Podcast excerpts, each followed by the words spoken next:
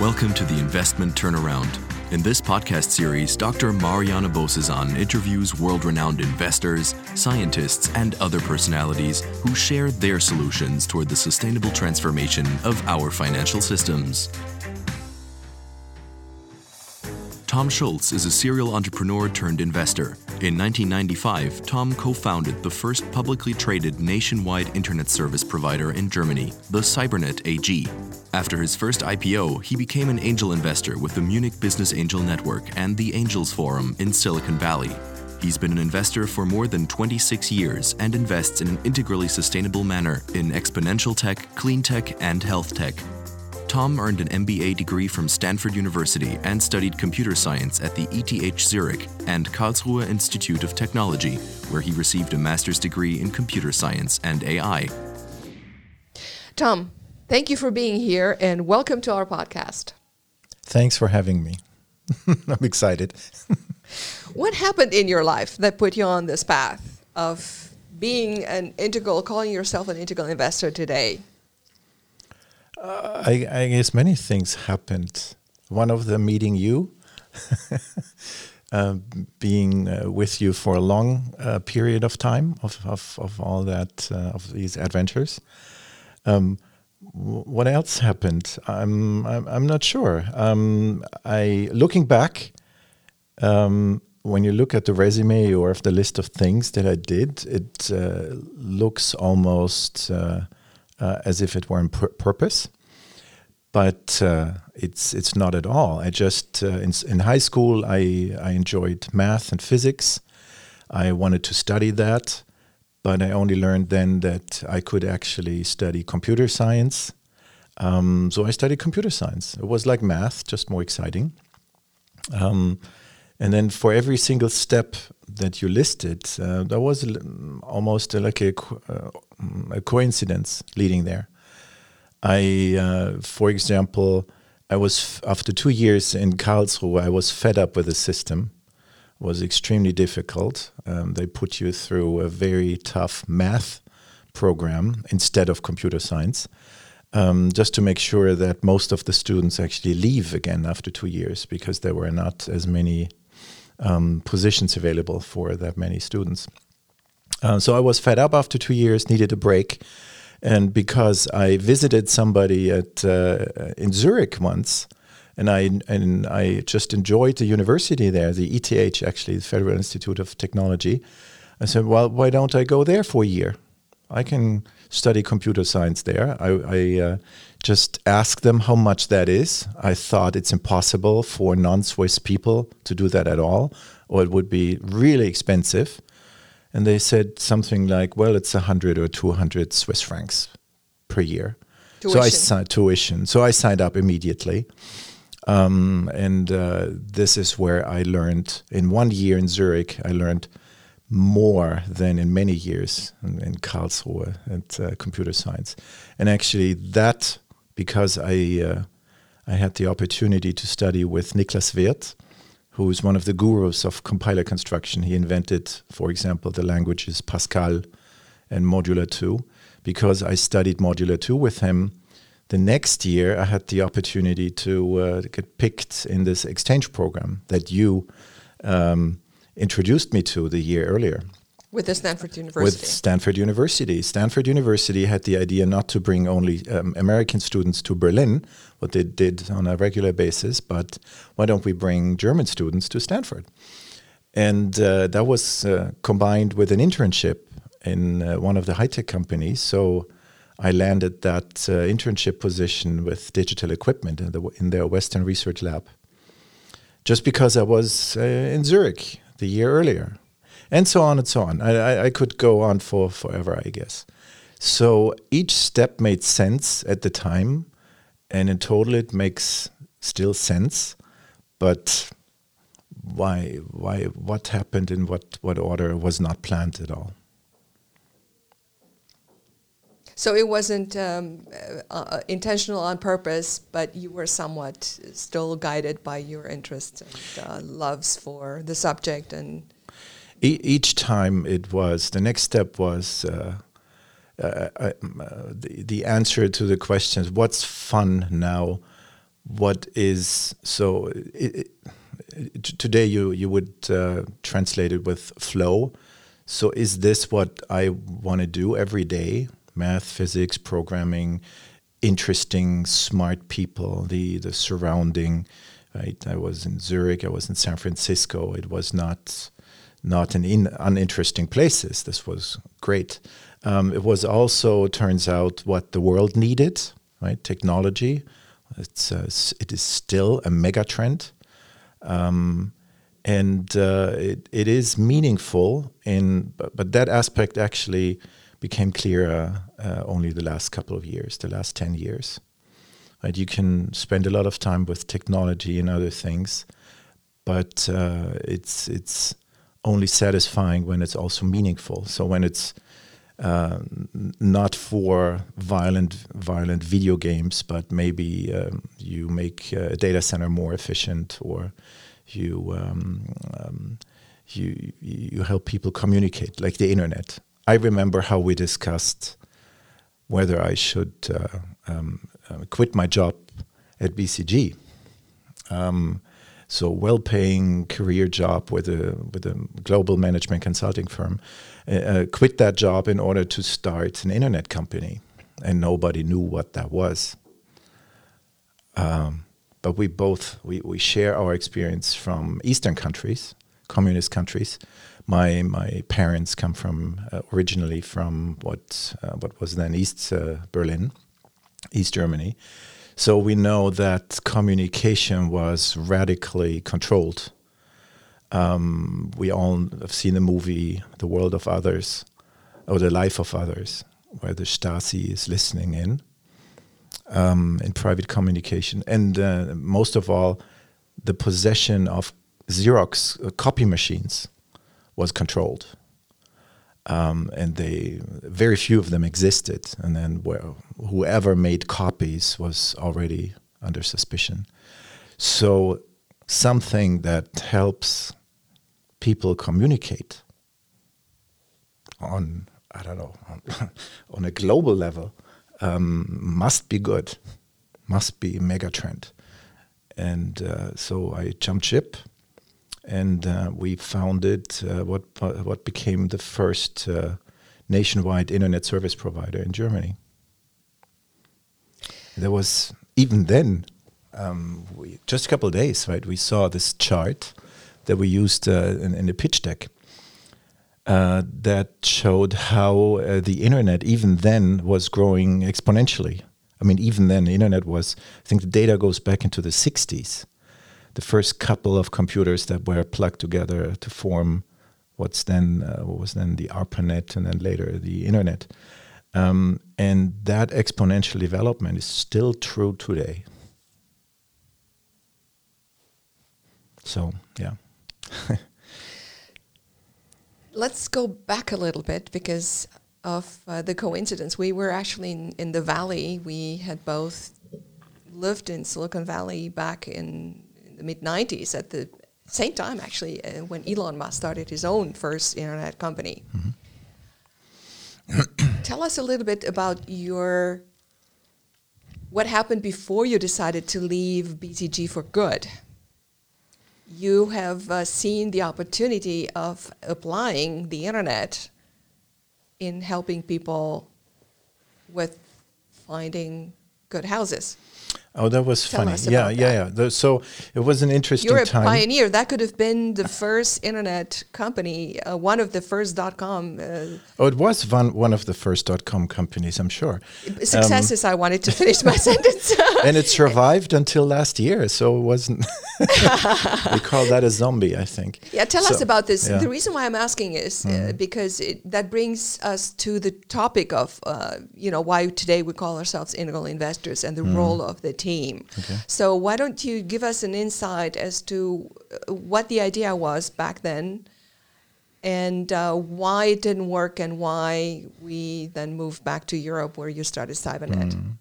So that was the time when I worked for BCG in San Francisco, uh, from '93 to '94, probably.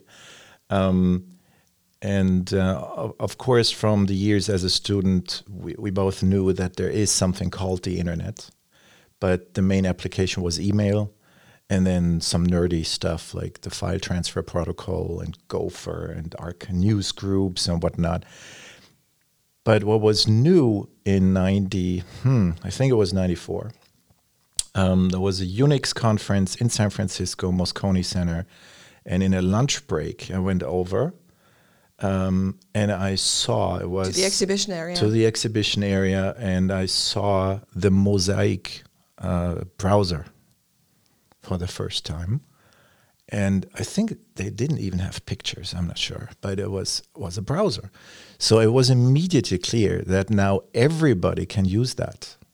So everybody can be a publisher. Everybody can use this thing to browse the internet. So immediately everybody's communicating with anybody.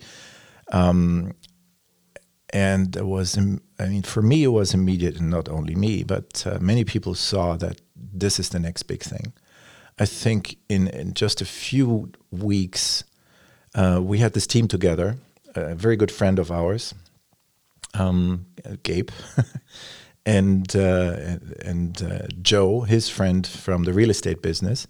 And uh, what we did was we brought real estate listings online on on our website. So we had a computer in our living room, then later in the garage because you have to have it in the garage in Palo in Alto. Palo Alto. Um, the other reason is that you, my wife, I didn't want to meditate in front of wanted to meditate in the living room and not have the computer there. So yes, I, we, we moved this whole business uh, in the garage, and uh, I think it was Thursdays we got a, a floppy disk from the real estate broker that Cornish they that they brought over to the printers of the daily or the weekly newspaper in Palo Alto with all the ads that uh, will would have been published on Friday or Saturday. And we had that floppy first. We converted that, so I wrote a conversion program application, and, and, and uh, we had that online the same night. And uh, a few days later, Cornish and Carey, the real estate broker, called us and said, "Well, they had the first." Sales or people who are looking for houses in Palo Alto from Japan. So somebody who would not have bought the newspaper, of course. So they had more leads and more sales right away. So immediate proof of concept. Um, so Baynet World. So Baynet the name of the company World, was good. Yeah, um, that was good. So we, I, I said, well, now great, next step let's buy a bigger server, let's have more people getting more data in. Let's not do it for Palo Alto, but every city. Um, let's buy bandwidth because, believe it or not, that that thing was running on a modem, a telephone modem. So let's get a real thing. And then uh, uh it became clear that our team of three had very different um, intentions or visions about where this is going.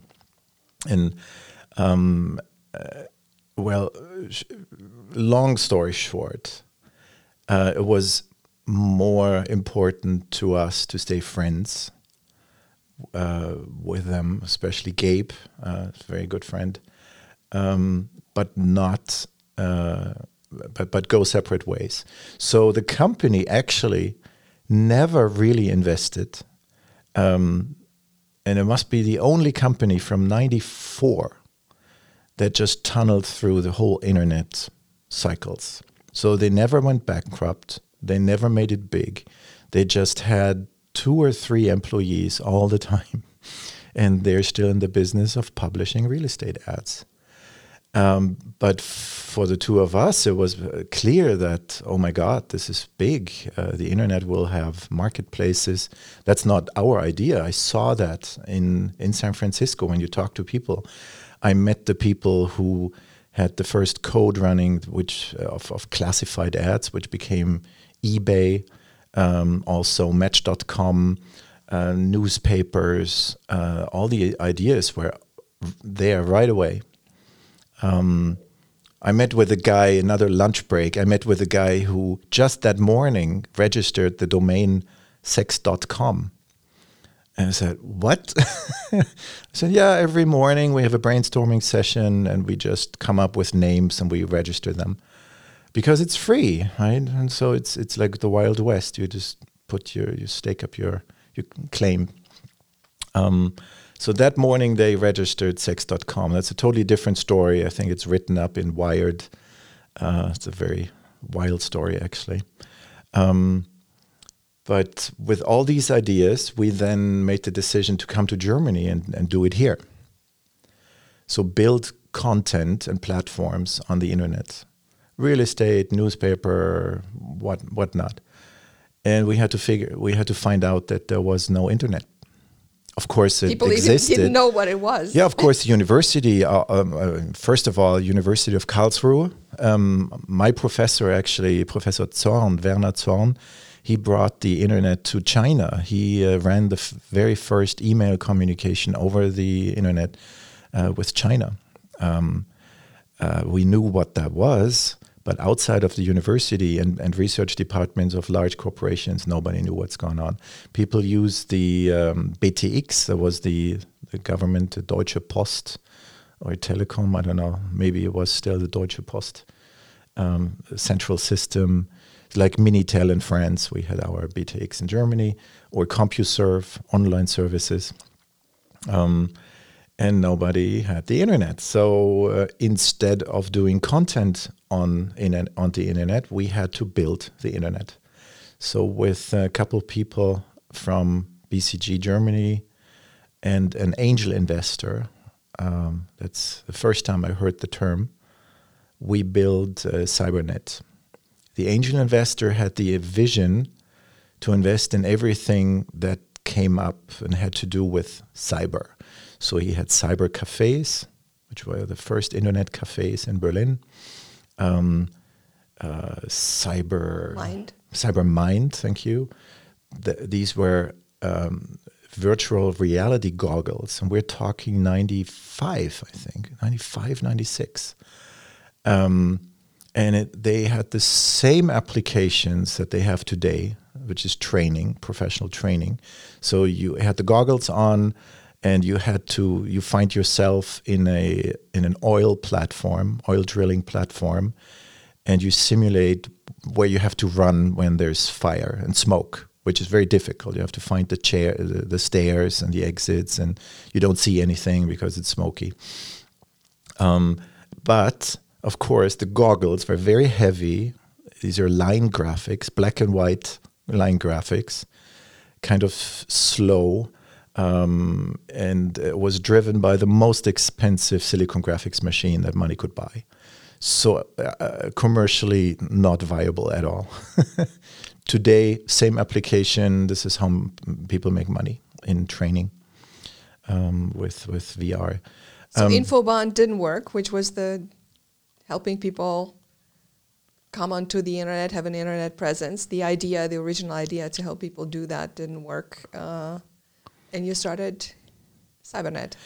Um, yeah, yeah, Infobahn, right. The, the, the first idea was under the name Infobahn. I mean, uh, bring, bring, um, yeah, do Internet web highway. presences, yeah, build websites, if you will, connect um, banking systems. That's, that's what you did later. Um, yeah, that didn't work because there was no marketplace. We went to banks. There was no active venture scene and no in internet. The mid 90s. People didn't have internet access. And of course, uh, it was difficult to communicate with people, right? You have to drive there or be on the phone, of course. Um, and we found ourselves talking to banks, and they didn't know what to do with us. So some of us sent us to their media investing or film production uh, departments as if we were funding a movie because it has something to do with communications. Um, others who understood more what we are doing uh, told us that we are totally stupid because the Deutsche Telekom will do that. That's their market. Well, yeah, eventually they did that, but it took them 10 or 20 years. Uh, so that window of opportunity was ours. And we only were able to do that because we had that one business angel who um, uh, funded us up to the moment when we were able to uh, do a reverse um, IPO. And then a couple months later, we were listed also on the German uh, stock exchange. That was the first internet stock in Germany. So you made history. Yeah, well. yeah, I don't know if it's on Wikipedia yet, but yeah. It should be.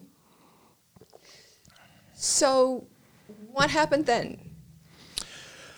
Um, oh my God, it's an open question. What's then after after Cybernet? Yeah, we we took a break. That was our first uh, uh, how you call it liquidity event. So there's uh, I I have to say because people have have uh, strange stories in their mind or pictures when we say that. Um, it, it was before the bubble, so it was a very successful exit. No complaints not comparable to uh, Facebook, Google, or what what you have today. Um, uh, especially, uh, we were talking Germany, so these are not these super um, exuberant valuations that we have in in the US or uh, today. Um, but it was our very successful exit, so we were financially independent, um, and we uh, we said, okay, let's let's do something for ourselves. So we, uh, and you must have covered that in, in your podcast, but uh, we spent time on uh, on seminars, on on learning about the world and ourselves.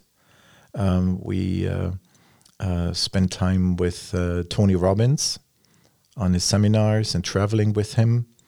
Um, and th- I must say that even after university, even after Stanford MBA, working for a global strategic management company um, and running a startup that was after that that I, for the first time, studied psychology on myself for the first time.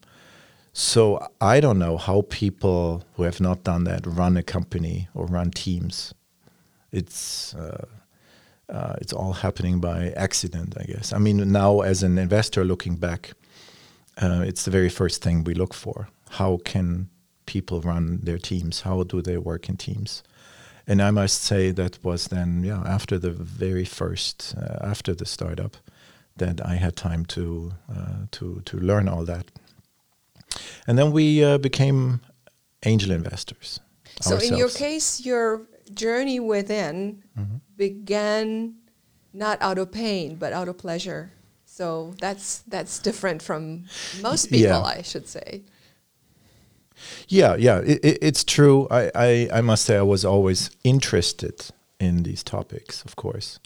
Uh, even in the university, I I was part of a student group called AIESEC. Um, they organize international uh, internship exchanges, and, and we do seminars for ourselves. And so even then, we organized um, way out seminars. So super learning, for example. So in one week or two, you learn French or Spanish. We did this twice, and uh, you come very very fast in a very short amount of time if you go and deep and, and you use all emotional and psychological techniques that are out there deep relaxation uh, blocking out critique in your mind um, just being open to what's coming up. Uh, it's, so you have really have to change your not mind but emotional setup to do that. So I was used to that. I enjoyed that.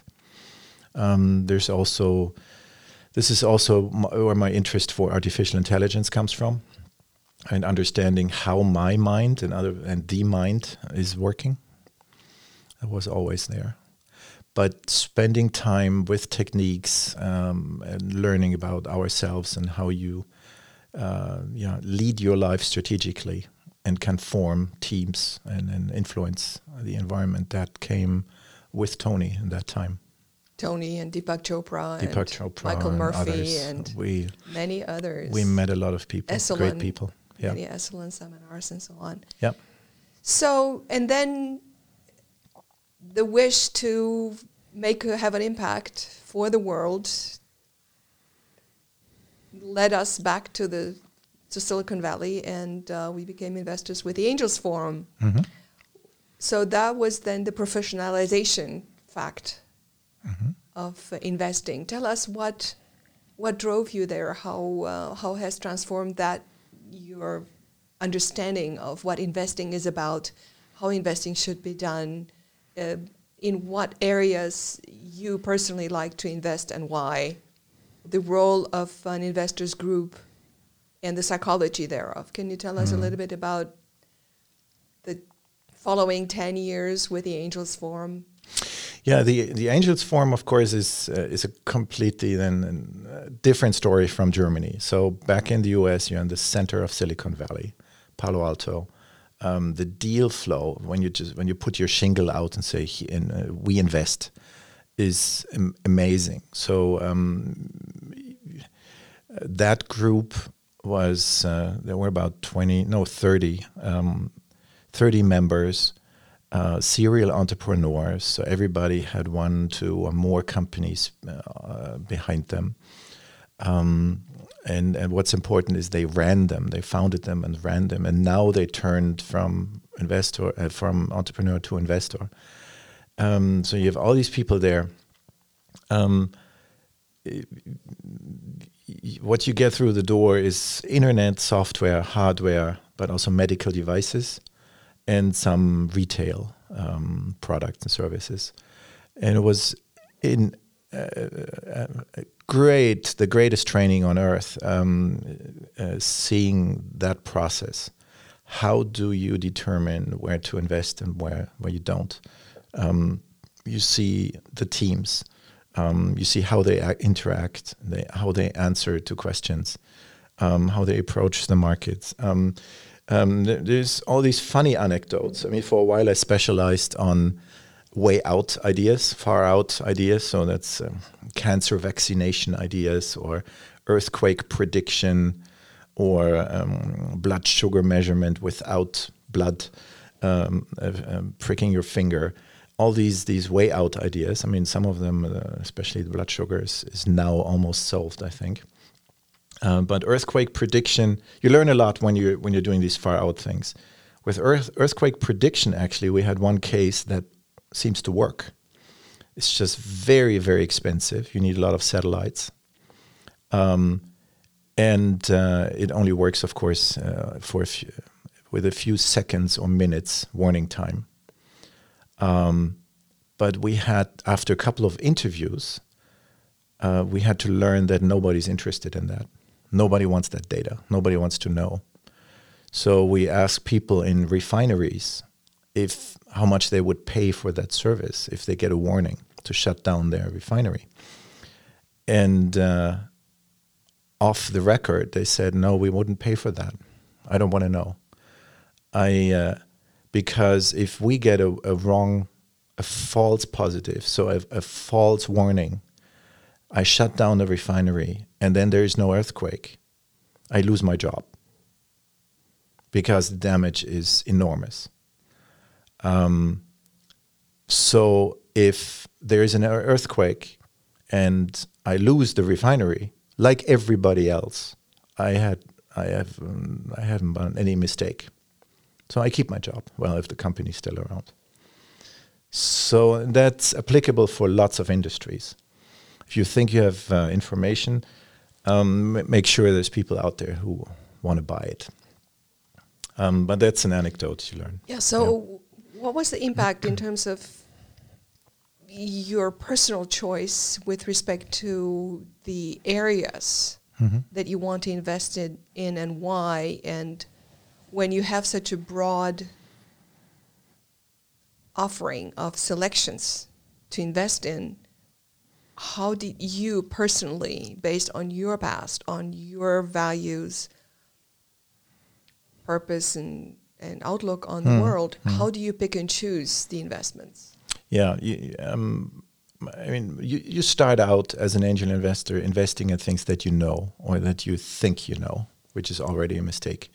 Um, our biggest success, financially success in this group, was investing in a med- medical device company. I knew nothing about medical devices, but many people in the group knew a lot about the market. Of course, I could read uh, uh, the, balance sheets and, and, and, and, the technology and, and some other things. I could do my part in the due diligence. But investing in a medical device company, I would never done alone. Um, so this is where the the collective wisdom of the crowd came in of that group, and uh, it was by far the most successful investment of the group. Uh, it's now uh, it's, it's Penumbra. Um, uh, I think uh, I mean they, they went public approximately three years ago, and uh, then there were fifteen hundred employees selling their stents or devices for ischemic stroke treatment globally. Um, we ended up uh, hearing of two cases in Munich alone of people we know or some two degrees apart that were saved by that device. And I remember the day when they presented. And the same day, we had two pitches. One was a uh, company that said, okay, let's just uh, license uh, very bloody, uh, most violent video game characters and uh, produce movies out of that, B movies, cheap movies. So mm, there's a lot of gamers out there who know the, the topic and the characters, so it'll be a success. I said, okay, that's uh, this has nothing to do with technology. Uh, why should I do that? And next came the pitch of Penumbra, saying they might have a solution. Uh, many people have tried. They might have a solution, a material to build something like a stent for the heart. Uh, the stent for the heart existed. They have now a stent for the brain. So totally risky, unlikely they will ever ever succeed. And uh, of course, we. I mean, long story. We invested, or the group invested. Uh, we we came later in the next round, but um, one of our uh, how would we call it maxims or, or, rules now is that we invest in something that we can talk about even when it was uh, when it is unsuccessful. Financial failure. so they tried. It was good for uh, for society for the environment. There's many reasons why things can go wrong but we can still talk about it. We're proud of uh, the the venture uh, we would not invest in something that even when it was successful, we don't want to talk about, like the violent video games. Um, so that was one step towards what you, you were alluding to. The next step is then after a while came that trend of social networks. Um, so we had the first pitches coming in a, a, a, social network for I don't know uh, dog lovers, and the next week we had the cat lovers, and the next week the horse lovers, and then came the Meta network. So somebody who's selling the software framework for all animal social networks, blah blah blah. So it was clear it's not about technology. Um, we had lots of them. Lots of, lots of them went bust. Um, uh, so when you hear about the successes, the big names, uh, MySpace, and then later, of course, Facebook, um, it uh, at the same time there were hundreds and hundreds of these ideas um, in in Silicon Valley looking for money. Um, and some people in the group said, "Well, this is all weird. Um, it's boring. Um, it's like picking a song or picking a magazine. It's it's consumer taste. Um, so it has nothing to do with technology investing. And uh, that was then the first time when we formed a group called the Clean Tech Circle, uh, where we said, well, it must we're investing in things that are addressing uh, the most pressing needs of uh, society, uh, especially the environment and it's a technology, a deep technology solution. So it's not an idea that somebody comes up under the shower in the morning and then they implement it in their, uh, sorry, um, Berlin hipster blockchain cafe in the afternoon. No, it's something where engineers had to work hard and maybe they have patents and they know how to, to then scale that on a, on a global um, scale. So that was the clean tech circle. So we, we, uh, uh, some people, some co-founders of the group, also founded the CleanTech Open. It was the California CleanTech Open business plan competition. Uh, it is still around today. It's uh, the world's biggest um, business plan competition. Uh, it covers the the whole U.S. Uh, now. Um, that's where really all where they systematically. This is the U.S. So different from Germany This is where volunteers are systematically going through research labs, universities, going through the desk and talking to researchers to come up with ideas, then match these people with entrepreneurs and business people, and then match those teams with capital, with investors. So th- this is a whole process, uh, which is now known as an incubation process. But they they innovated, they they invented that. Um, uh, I remember the first times around. Uh, in the end, the finalists were awarded with the prizes by Arnold Schwarzenegger, who was the governor governor of California then. So we had a lot of fun. Um, it covered all uh, clean tech areas, clean air, clean water, um, wastewater, of course, uh, waste, uh, ground energy, energy efficiency, and so on. So that put you on the path to starting Entelios AG, the yeah the software solution for some part of the en- energy turnaround, the German That's energy right. turnaround. We, Tell we us about that. We, we came back to Germany in 2009, and I already uh, had this fresh experience in mind from uh, the Cleantech Circle, a couple of ideas. Um, and I was curious to see what's next. What can we do in Germany? Um, of course, Germany is this land of, uh, of, of Umweltschutz, so environmental protection. You have the Green Party here, so certainly there is an open door for clean tech. Um, I met with uh, with uh, who became the the co-founder of Entelios, Oliver Stahl.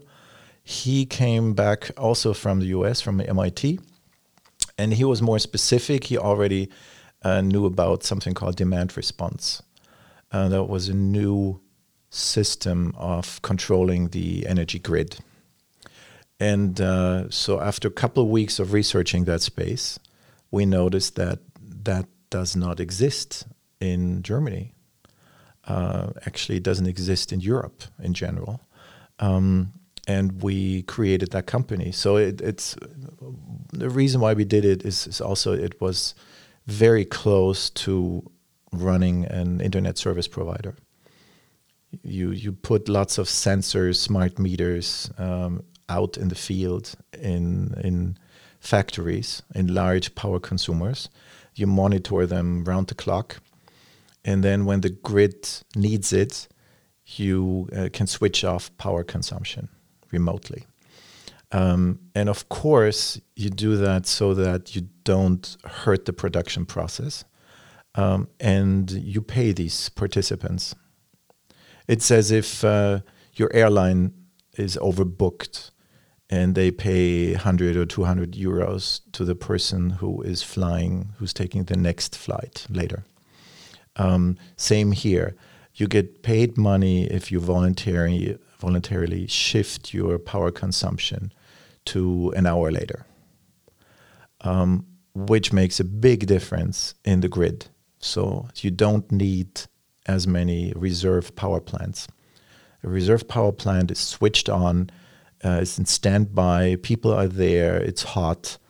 Um, it's, of course, a huge capital expense. But instead of switching on a power plant, we can switch off power consumption. Um, it's the same effect.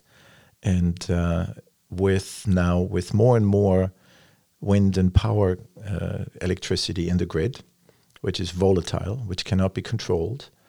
Uh, there's a lot of yeah volatility in the grid, and you need either a lot of batteries, which we will eventually have, but we don't have them now, um, or you have a system like demand response. But we're talking 2010, yeah. so it's 10 years ago. Yeah. Today, uh, I know that you we get a pitch of a similar solution almost every day, so people got it what uh, made Entelios successful and what uh, would you do it again today? What were back then and today the impediments to making it successful? Help us understand. Uh, yeah, it was our first uh, experiment or time in the energy market, which is regulated. So suddenly, in, in uh, in the internet you can do whatever is not obviously illegal. Well, these days they they do illegal stuff too, but and pay a lot of lawyers to uh, to clean up after them. But anyways, the you can do a lot on the internet, um, unless somebody stops you. In the energy business, you can only do things that are written up explicitly in the rule book because the market has to coordinate. Um, every second, somebody has to uh, produce as much electricity that is consumed the same second somewhere else in the grid. And that's coordinated all over Europe. Um, so, in order to, to be a player, you have to stick to the rules. Uh, but, but of course, these rules have been written in the last time, the mid 90s. And uh, now you come in as an innovator and you need to adapt the rules. Nobody has an interest in changing the rules. It is clear, even even to politicians, you can explain that uh, demand response is saving a lot of resources for the whole economy. Um, the US has a large demand response market, and there's numbers out there how much money they save in uh, reserve power plants and in, in assets and, and so on. Um, so that is clear. But then, in order to implement that, you have to change the rules.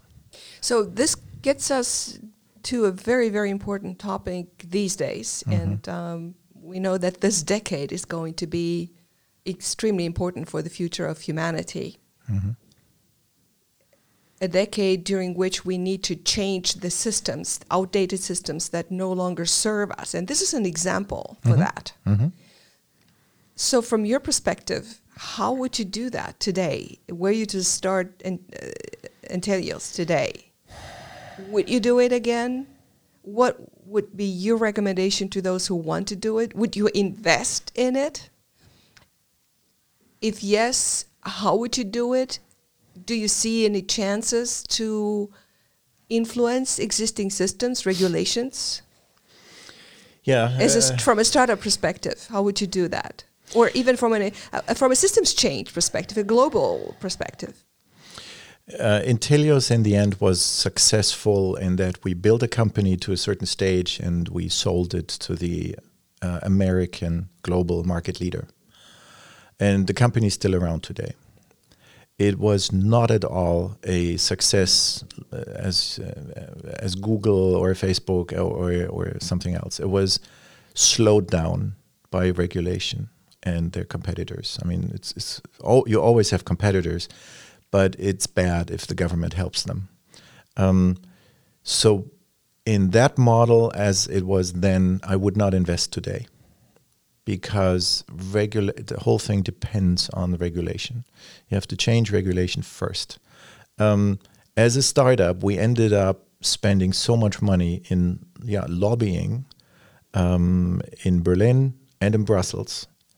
Um, no VC would uh, pay for that. We we actually we were not actively hiding that expense, but I mean, there was nobody there hired to do that. So the, the founders themselves, we had to split up the work and talk to politicians, and we actually ended up co-founding a, a, a lobby group or in, industry group on a European level, um, uh, which is super expensive. Uh, and and and once, if you ever spend time on a European level in in groups where people come from ten or twenty countries um, they barely understand or speak English, but everybody's smart, and they they try to to work and come up with something. Um, I mean, there's you gain a lot of respect for the EU. At the same time, you you wonder how how could this ever work? But as a startup, it's too expensive. So you did manage to change to a certain degree the German regulation. Oh, yeah. mm-hmm was it finally applied at, at the legislative level or not, and it, and why it didn't?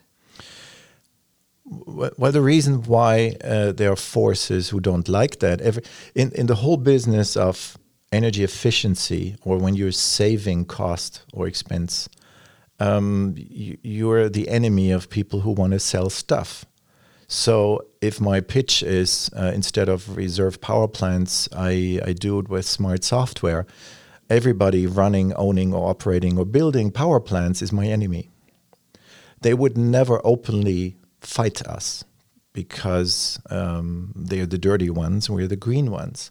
But behind the scenes, it was amazing how much uh, resistance they were able to to build in Berlin.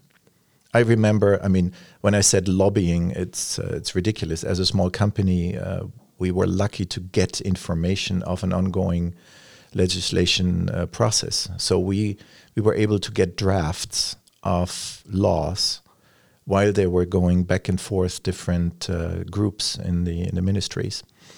And I remember our success when in a draft suddenly our demand response system showed up um, in the first time. It was not a super success but at least the word was there and it was positively mentioned.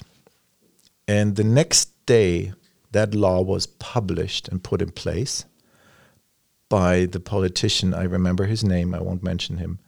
Uh, he's now famous for being the, the economics minister. the economics minister um, of a certain party, and, and they're now, I mean, they're the, the enemy of whoever, uh, everybody who worked in the green solar or wind industry now points to that person or that party as the, the killer of the Energiewende in Germany. So, uh, yeah, the uh, overnight, uh, that passage dem uh, with demand response disappeared from the draft, and they put out the law and uh, put us back another, I think, two years. So after maybe four years, um, the whole war, the politicians talked about us. So flexibility in the energy market is a word that we claim. I think we were one of the very first ones putting this out, and um, now everybody's talking about flexibility. So today, you you exited after four years, and uh, looking back and coming back to the original question mm. as to what the components are of integral investing, what are the the lessons that you've learned from being an investor, entrepreneur, entrepreneur turned investor, and, and back and forth. One was never invest into a regulated market. Yeah, for example, I mean, regulation uh, regulation can be good. I'm I'm very grateful that there is regulation in the medical uh, device market, but the rules are clear. Um, everybody They're not know. volatile. yeah, yeah. I mean, of course, in detail, everybody has their little uh, things with them, but they're you know why they're there, and uh, and uh, it introduces a lot of safety procedures into the whole industry. They're well known, exactly and everybody sticks to the same rules. And there's still enough room for innovation. Um, in in the energy world, uh, that was an experience where we said, "Oh my God!" Even in a positive sense, right? We have this renewable energy law in Germany where people get reimbursed for feeding in um, green energy into the grid. Um, Feed in That's very nice, uh, great. Um, but would you invest in a startup that is that depends on that? better not. I mean, we had countries like in, in Spain and Italy where these laws change overnight. Uh, so even when there is favorable regulation, you cannot trust that. You cannot trust the government um, in, in that respect. It, when you invest, it must be an idea that must survive different regimes, uh, regulations. Um, it must be so clearly, inevitably successful even without regulations. So you have invested roughly, we never really counted them, but more than 45, 50 investments uh, mm-hmm. since we began investing 26 years ago. And you are famous for having what we call in German the golden nose, where you can have this talent of picking the perfect investment and really making it successful. Give us some insights as to how you pick and choose. What what makes a good investor? What are the are they some soft criteria, hard criteria? How would you structure that? Um, that you know, all of it flew into into the integral investing model that we have. But tell us a little bit, particularly from the de-risking perspective, which mm-hmm. is the most important one. Mm-hmm. Mm-hmm.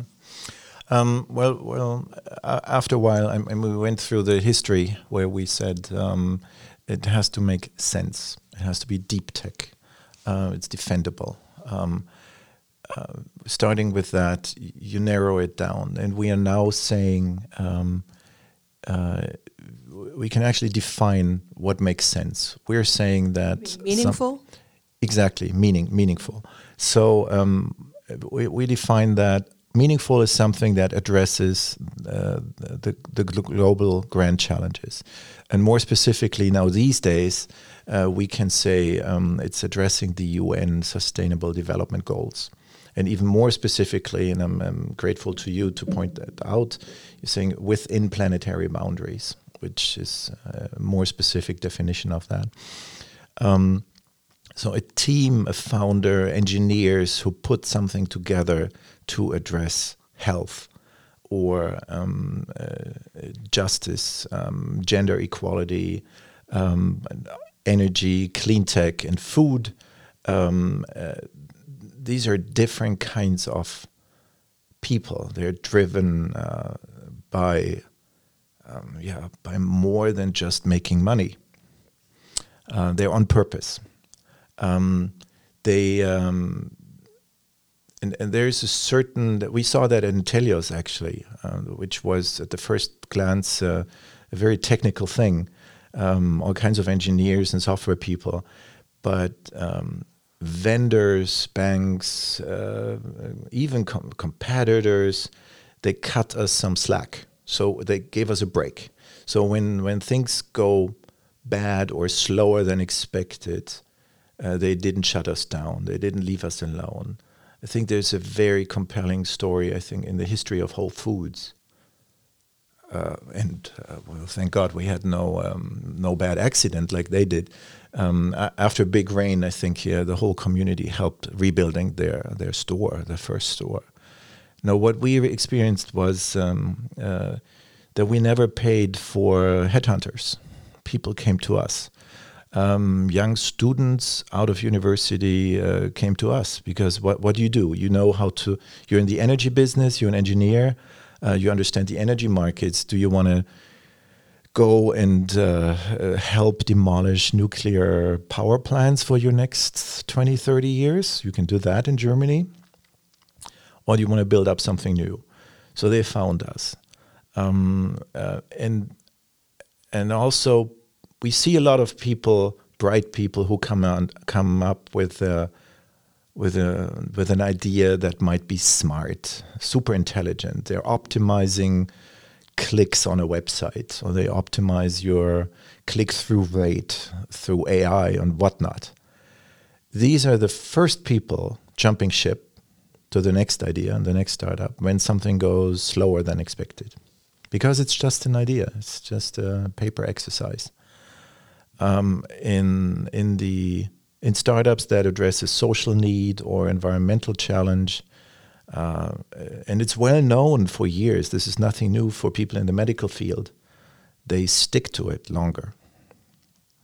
Um, so that's a very good uh, ground for uh, investing ground field for yeah for investors. It's from a de-risking point from an internal point, of course, it's more fun and more meaningful, and it's it's an, a means of expression for yourself uh, to invest in these things rather than something meaningless. Um, right? This this video game. Why why should I invest in a violent video game? Other people may see this differently. It's entertainment. Uh, it's, but it's them. Uh, for for me and for us, it's uh, it's more fun and it's part of our expression and how we s- uh, spend our time investing in the, the important things. Um, that's one thing. The other is pure strategy, but push it to the extreme. Um, you must invest. Investing in early stage, in seed stage, idea stage, and early stage is so risky. Uh, you, you said it. One out of ten might be a winner. And if, if, you're not that extreme, then maybe two or three are winners. Why are why are the others losing? Because um, uh, it was not a 10x. Maybe it was a 10% improvement over an old technology. Um, I'm, I'm, I'm very much a believer in it. You have to have a 10x idea. Because when reality sets in, shit happens. Things go slower, the market doesn't pick up, people are having problems. You don't end up with your planned 10x, you end up with your 2x, 3x. And that must be such a big opportunity still that it's worth pursuing. Um, so when we're looking for ideas, they have to be groundbreaking. It's not technology, it's deep technology, it's exponential technology. It must be a trend. Um, some people have an idea for the next improvement of their technology. It's not enough. You must have an idea where the path is for continuous improvement. So where's the the product after your first product and the next one and the next one. And it's a well known effect in the semiconductor industry, of course, with Moore's Law. Every, let's say, 18 months, uh, the, the power um, uh, is, is, is, doubling or the cost are going to have. And uh, the same is true in, in all kinds of things now. Uh, so we, we, we, follow a lot um, all the developments in the Singularity University um, medicine, AI, food production, uh, robotics, um, all these areas are heavily influenced by exponential um, effects in either costs going down or the power of technology going up. So, for example, um, one of the last projects that we invested in, and then where we also spend most of our times now, is uh, is a data center company um, it's uh, the, the core idea is to make the cooling more energy efficient instead of using air uh, as is the conventional method they're losing uh, they're, they're using water um, and that's way more efficient. Uh, the the operating cost goes goes down. You don't have to use these big fans for the air. You just use a little water pump uh, the the whole building gets more compact. Um, so you you save concrete and steel. Um, you, you you you save land, and so on. And the um, um in the end, though, it's low tech. The cooling system is what we have in every German flat. I'm, I'm looking at a heater here, a radiator, a water radiator. Uh, same thing, we just use it for cooling. Uh, it's a very smart way to putting this together and it's patented, but that's kind of low tech. And the whole construction industry is low tech.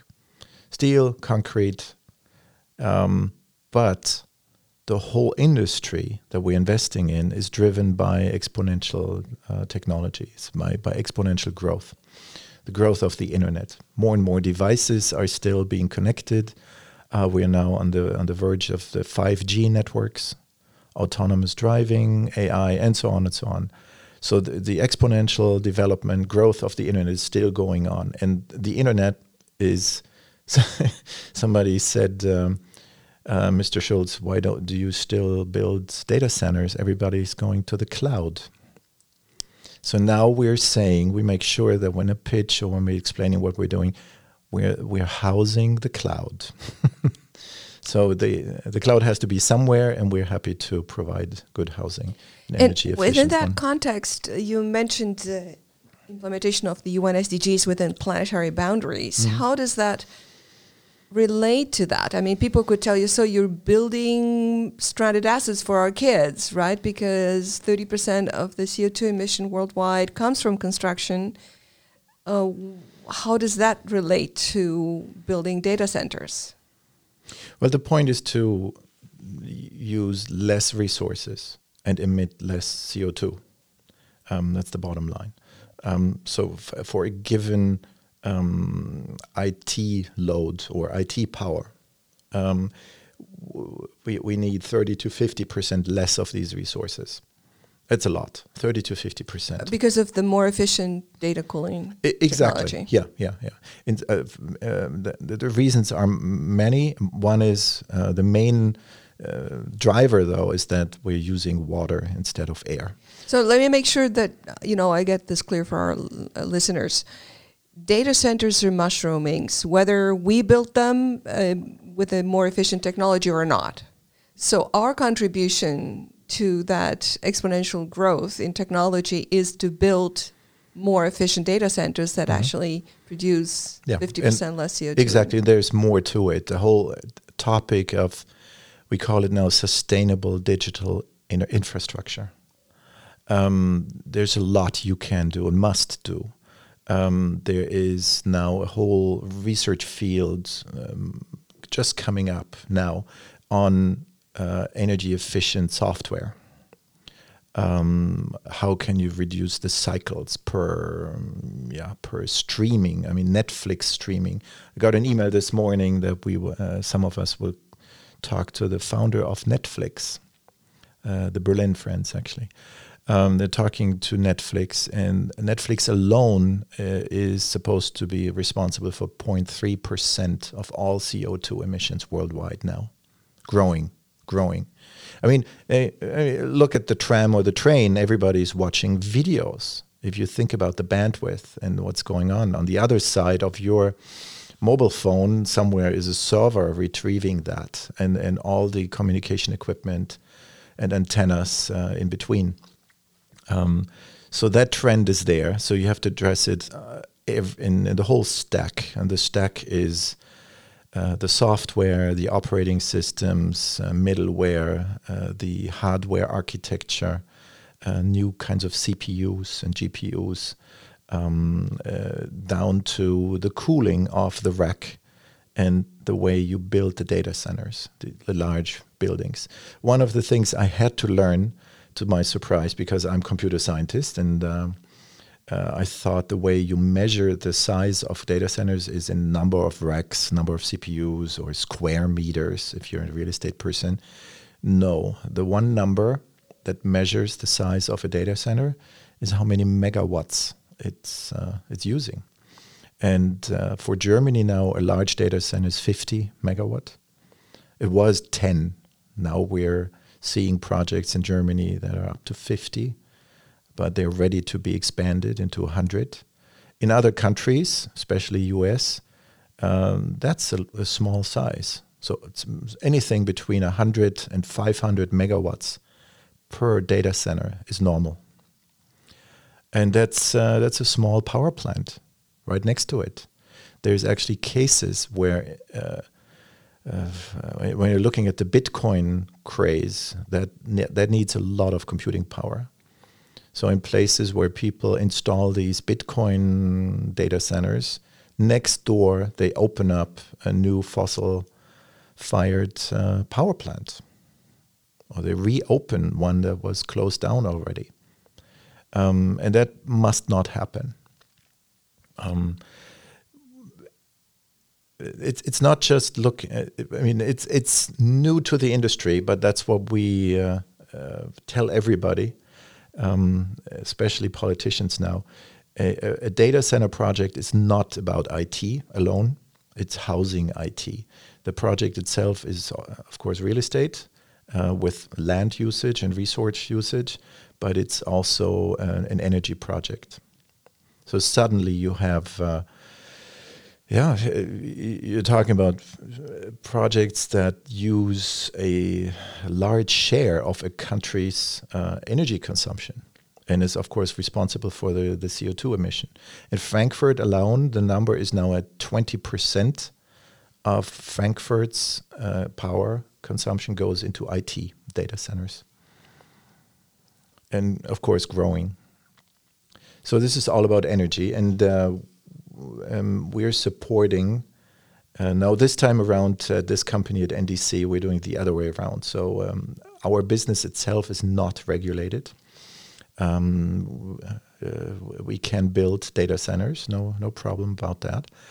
Uh, but now we're working towards regulation that sets um, minimum energy efficiency standards on a European level.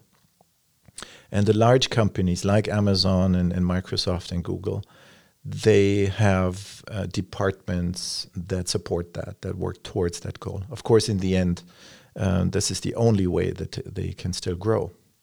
Um, um, and uh, that's our latest effort, actually, um, to to work on a on a European and, and German national level. So, in coming slowly to an end, what are three pieces of advice that you would like to give investors, entrepreneurs, business people today? Oh my God. Um, so, first of all, it's fun. You should do it. Um, you should do it in a group. You learn that very quickly. Um, what you learned and you think you are successful in does not necessarily repeat. We see that a lot of time also in famous people. Um, so what you did one time at Apple, maybe Steve Jobs, does not work at Next. But then again, works works at Apple. But that's a different Steve and Jobs Pixar. almost. And Pixar, uh, Pixar was successful. But but Next is this example where it just did work. For those who, who don't know, uh, Next is the name of the uh, Steve Jobs company after Apple. Yeah, Next. great great technology by the way. Which There's- which he sold to, To Apple. Next to Apple. yeah. So the core of the Apple operating system, the Mac operating system today, uh, comes from Next. Next. Yeah, that saved Apple actually. Um, but Next as a company was not successful at all. Um, anyways, um, so it's um, it's either as an entrepreneur or as an investor. Um, it is fun uh, always to talk to very smart people thinking about the future of the earth and, and humankind and uh, what the real problems are, what the mega trends are. Um, also, to play your role in influencing what gets funded and what not. You have to be very uh, conscious about that, what your task is and, and your purpose in doing that. What do you support and what do you, yeah, not actively kill, but do not support? Um, and uh, yeah, what else? Um, that process needs to be improved. And uh, the latest thing that we are looking at now is to make that process in the early stage investing more scalable. Um, it is a very haphazard industry. Uh, on average, it's actually not successful. So if there's only a few people and groups who are consistently uh, performing o- above average. Um, A- And you belong to those. I mean, y- your return is 6.8 multiple, a Yeah. constant over almost three yeah, decades. Yeah, so- but we have yeah we have done it for ourselves. Uh, when you look at funds uh, wh- that publish their numbers, and uh, then it's bleak. Uh, only a few well-known names from the U.S. are uh, outperforming uh, the the average, um, and. Um, the, the, the system changes. So, so one of the things we're looking at is how can we bring the uh, the the learnings from the Angels Forum with these 30 serial entrepreneurs putting together their brains um, and their experience. How can we bring this into uh, this this investment decision process? Um, and uh, that it's a major step for the industry because everybody thinks they know. I mean, once I was successful, that person thinks they have their gut feel and their instinct and their nose, and they will pick the next winners, um, which is most of the cases just not the case. Yeah. On average, it doesn't work. Um, on average, when you're supporting or uh, growing an industry, an early stage industry in Germany, for example, Europe in general needs that. We need much more investment in early stage, uh, in small teams and technology teams. When you do that, um, you have to come over the next generation of uh, decision making. That is the collective wisdom of groups. So it's collective intelligence, uh, it's the wisdom of crowds, um, and uh, it's AI assistant. Um, and uh, that's what we're looking at. That's what we're doing. and all embedded in integral the- theory by Ken Wilber. It's true. That is the uh, very important part. How do you uh, systematize this so-called gut feel, right? Everybody says they're looking at the teams and if they like the leader or the the, um, the quarterback or the the champion, they're all looking for this charismatic leader and founder, which is a very American way, and it often does not work at all. Uh, just look at WeWork and uh, how one person it's it's almost like a cult. You mean the company WeWork? Uh, yes, the, the company the exactly right. Um, so that's more. It works more like a cult. Now we're not in the cult business. We're in the, in the business business, technology business. So we need working, functional teams um, that uh, uh, that we assess through objective tests. So we are using these uh, yeah certain psychological development tests from Stanford, MIT, Harvard uh, that you bring to the table, and um, that's all part of the integral model that uh, that we're using.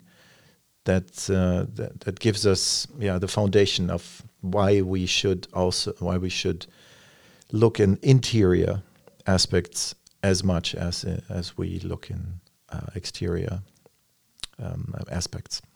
Last question: How do you want to be remembered? Oh my God. Um, Tom has done useful stuff, brought out, I mean, worked with great people on important stuff that uh, did something better to the earth. Wonderful. Thank you so much for your time and for being here. Sure. Thank you. Thanks for having me. For more on Tom Schulz, Dr. Bozesan, and the investment turnaround, visit investment turnaround.com.